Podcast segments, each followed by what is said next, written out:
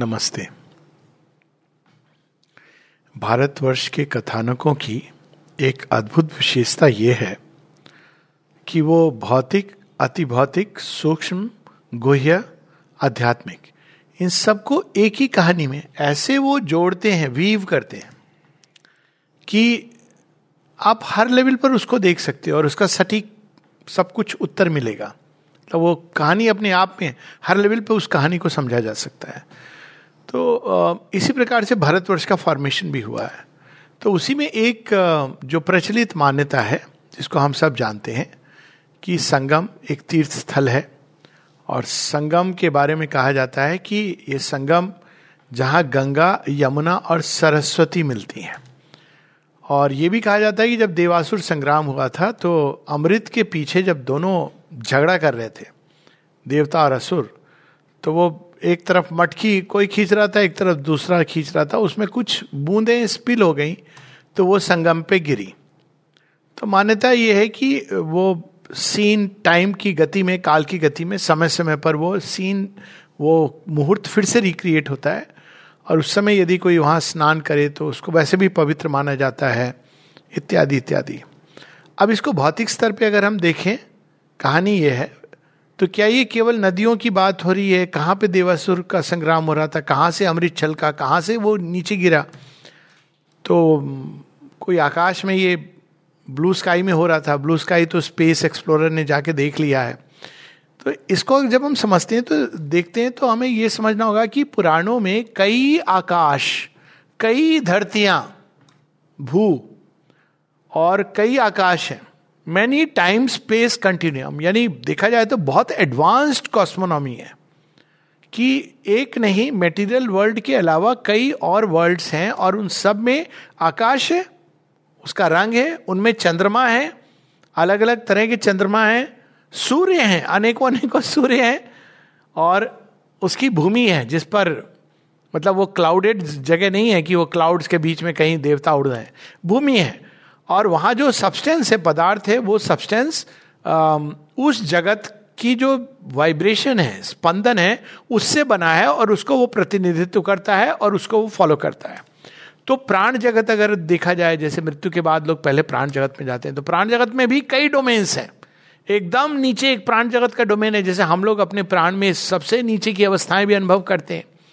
घृणा जलसी ईर्षा क्रोध, भय इत्यादि।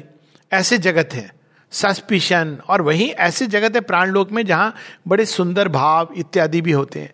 तो प्राण जगत में अब कोई अगर डार्क वर्ल्ड्स में चला जाए, जिसको डार्क वर्ल्ड्स कहा गया तो वहाँ जाएगा तो उसको अपने आप को सराउंडेड पाएगा। भय डिप्रेशन इत्यादि के वातावरण ग्लूम के वातावरण में। शेरविन सावित्री बताते हैं ट्रिपल प्लेटेड ग्लूम और वहीं अगर कोई प्राण के सुंदर जगत में जाएगा तो कहेगा, मैं स्वर्ग में आ गया, क्योंकि वहाँ सुंदर भाव है paradise of the life gods है. तो इस प्रकार से कई लेवल्स पर घटनाएँ होती हैं और उनको जोड़ा गया है। तो धरती पर जो गंगा, यमुना, सरस्वती हैं, इनका एक सूक्ष्म रूप है और वो सांकेतिक रूप में यहाँ प्रतिनिधित्व करती हैं। कैसे? गंगा को अगर हम देखें तो गंगा को हमेशा पावन है, गंगा शांत जनरली शांत है।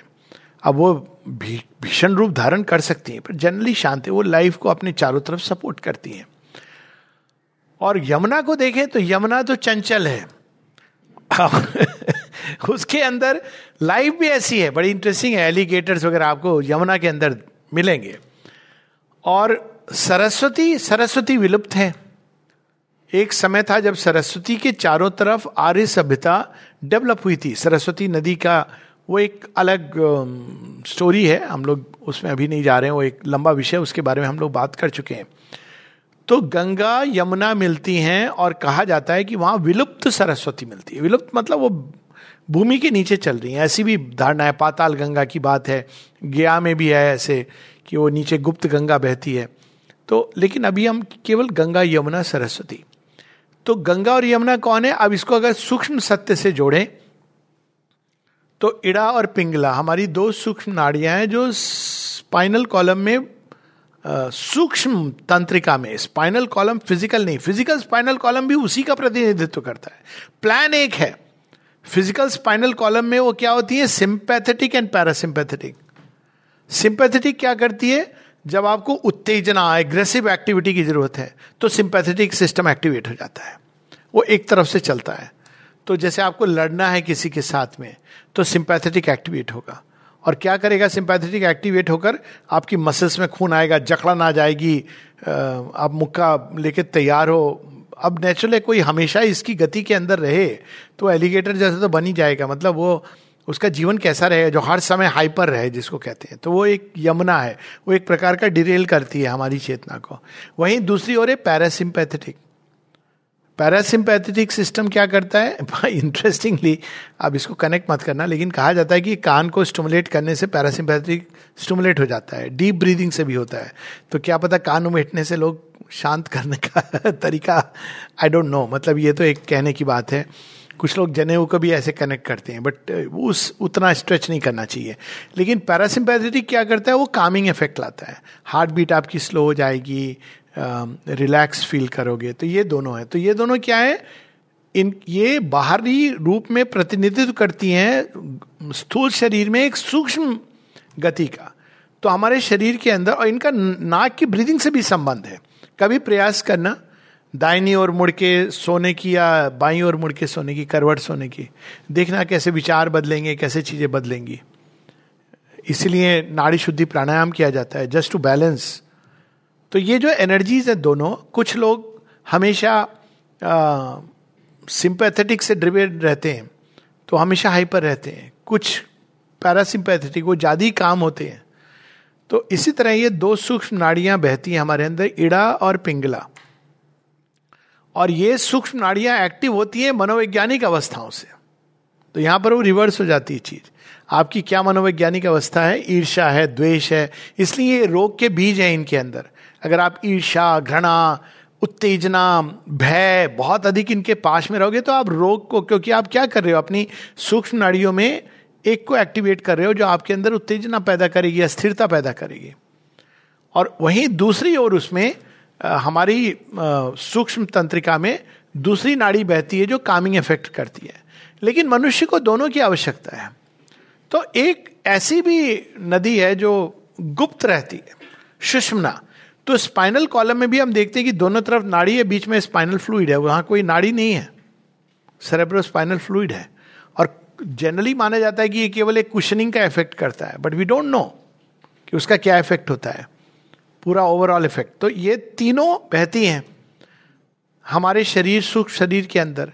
तो जब ये तीनों समान होके मिलती हैं, कहाँ होती हैं? मिल, मिलती हैं ये ब्रेन के अंदर, एक स्पॉट के अंदर, जब ये तीनों उस ओरिजिनेटिंग पॉइंट पर जाएँगी, जहाँ मिलती हैं।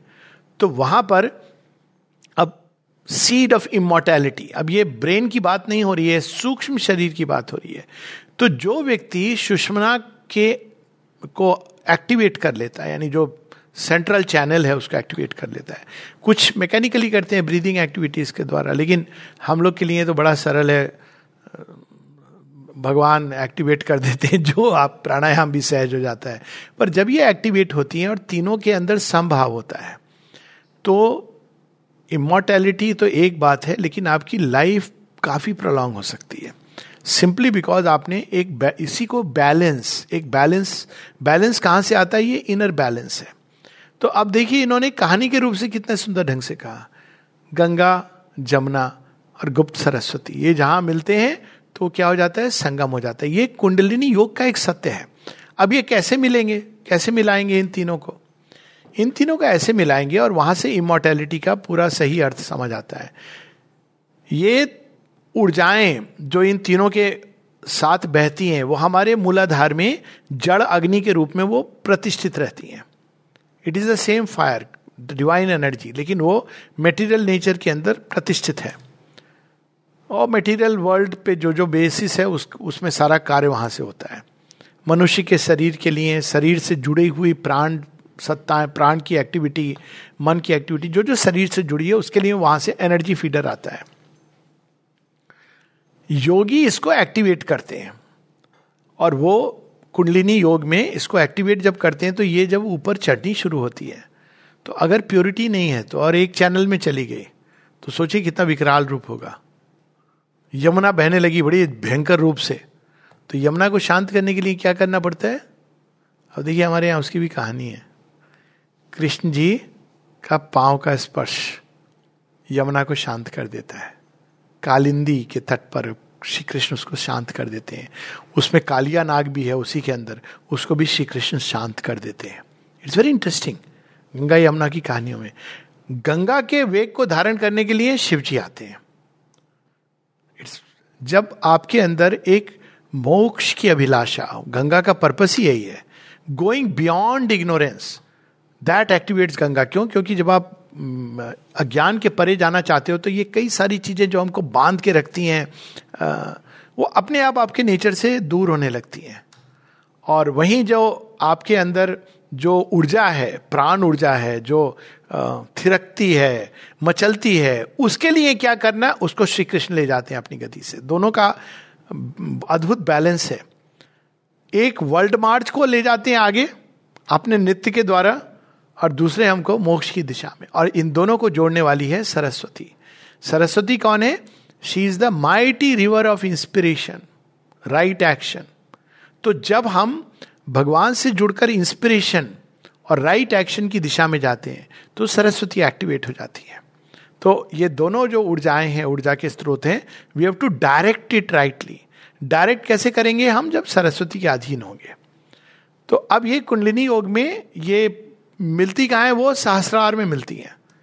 वहाँ पे आपको अमृत तत्व का आभास होता है। यू नो कि you have been forever and you will be forever Shri Aurobindo के योग में कुंडलिनी योग का प्रोसेस नहीं होता है, हालाँकि चक्र खुलते हैं, लेकिन फ्रॉम अबव डाउनवर्ड्स यहाँ प्रारंभ ही होता है सरस्वती से, जो गुप्त है, उसको पहले जागृत हो जाती है। और सरस्वती आती हैं और धीरे धीरे धीरे वो सहस्रार से नीचे नीचे नीचे, अंत तक सारे चक्र खुलते हैं। अंतर क्या है? ट्रेडिशनल कुंडलिनी योग में अगर आपके लोअर चक्र खुल जाते हैं लोअर चक्र में क्या है? लोअर वाइटल एनर्जीज है। काम, क्रोध इत्यादि। अब वो खुल गई तो अगर आप उसको नियंत्रित नहीं कर पाओगे तो पूरी तरह ना केवल योग ध्वस्त हो सकता है। योगियों की बात होती है ना, कई हमारे पुराने उसमें भी कोई योगी था, उसने श्राप दे दिया कोई था जिसने क्रोध आ गया। ये क्यों होता था? क्योंकि वो अस्थिर रह जाती थी चीज़ें। और वो ऊपर नहीं उठ पाती थी, वहीं पर उलझ जाते थे, वहीं पर। कभी कभी जाइगेंटिक एपेटाइट्स बहुत भूख लगना इवन एम्बिशन अब रावण था ना इस तरह का हाफ़ बेक्ड योगी हिटलर के बारे में शेरविंद ने बताया कि he is a half bake mystic जो अंधकार में ऐसे थे, योगी हिरण्य कश्यप इत्यादि, जो ये एनर्जीज को जागृत करते थे, लेकिन समर्पण नहीं था। तो अनियंत्रित हो जाती थी एक पॉइंट पर जाकर के, और चूँकि उनके मूल में एम्बिशन था, इसलिए माँ कहती है एम्बिशन के अधीन कभी योग मत मत लो।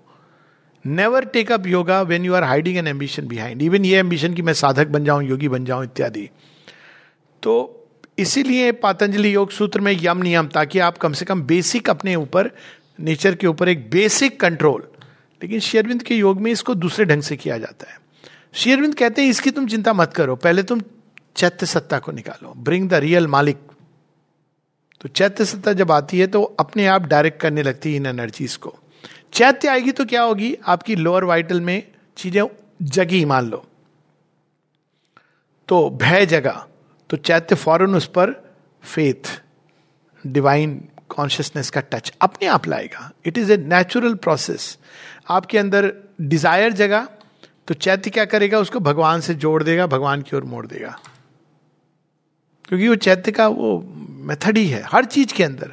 It will turn it towards the divine तो अगर चैत्य जग गया है तो इनको एक नेविगेशन uh, इजी हो जाता है। और दूसरा ऊपर से खुलती हैं। तो ऊपर से खुलती है तो क्या होता है? पहले आपके माइंड सेंटर्स खुले ज्ञान आने लगा प्रकाश आने लगा इंट्यूशन बरसने लगी। फिर आपकी वाणी मुखरित हो गई। यानी विचार क्या सारा जो जगत है सुंदर हो गया। आपका हृदय खुल गया, सुंदर प्यार।